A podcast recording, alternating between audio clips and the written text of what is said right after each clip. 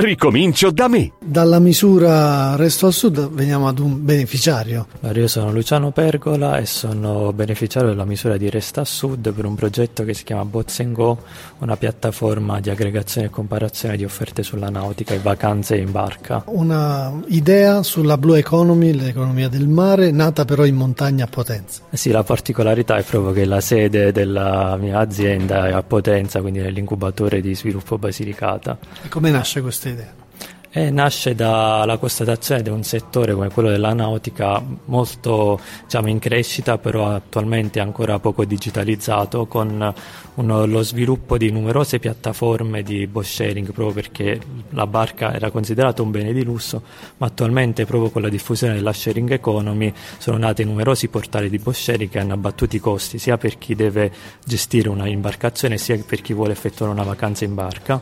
E quindi a me è, nata l'idea, è cresciuta venuta l'idea, data questa constatazione, è nata questa idea di un comparatore dei vari portali di boat sharing che sono nati adesso. Quindi una specie di trivago solo che nel settore della nautica. Che oggi non esiste. Che attualmente non esiste, infatti mi sono già interfacciato con le principali realtà del settore, una francese che si chiama Click and Bot, una svizzera Selogy, la più grande italiana che è Square e tutti mi hanno detto che noi eravamo i primi a proporgli una cosa del genere, quindi attualmente non esiste. Hai partecipato a una competition, hai partecipato anche alla misura Resto al Sud. Che esperienza è stata? Una buona esperienza per un giovane che vuole fare impresa? È un'ottima esperienza per chi ha un'idea e parte da zero come me, quindi sono tutti degli step necessari per poter sviluppare la propria idea e potersi affacciare al mondo imprenditoriale, quindi sia la Start Cup perché ti, dà, eh, ti danno sia assistenza, forniscono sia assistenza per la realizzazione di un business plan